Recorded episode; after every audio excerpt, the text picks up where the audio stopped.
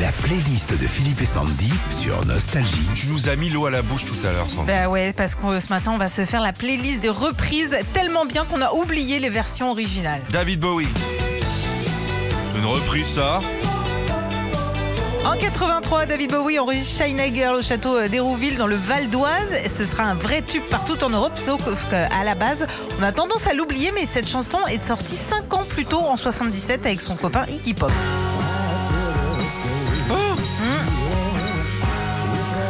Ah ouais. Je savais pas. Tiens, Lou Béga.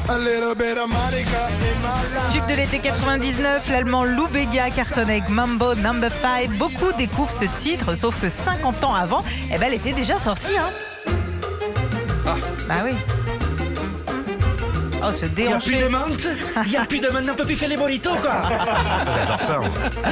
L'original est signé Pérez euh, Prado. La seule différence, c'est que Lou Bega, lui, avait rajouté euh, toute une liste de prénoms à cette chanson.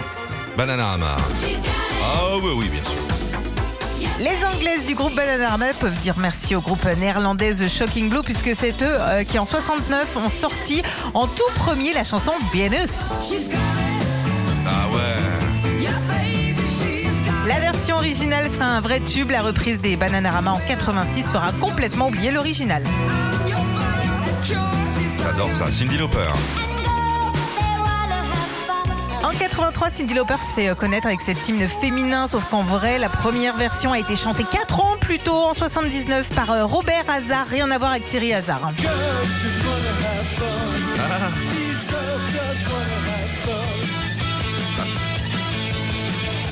Et puis, Every Time You Go Away.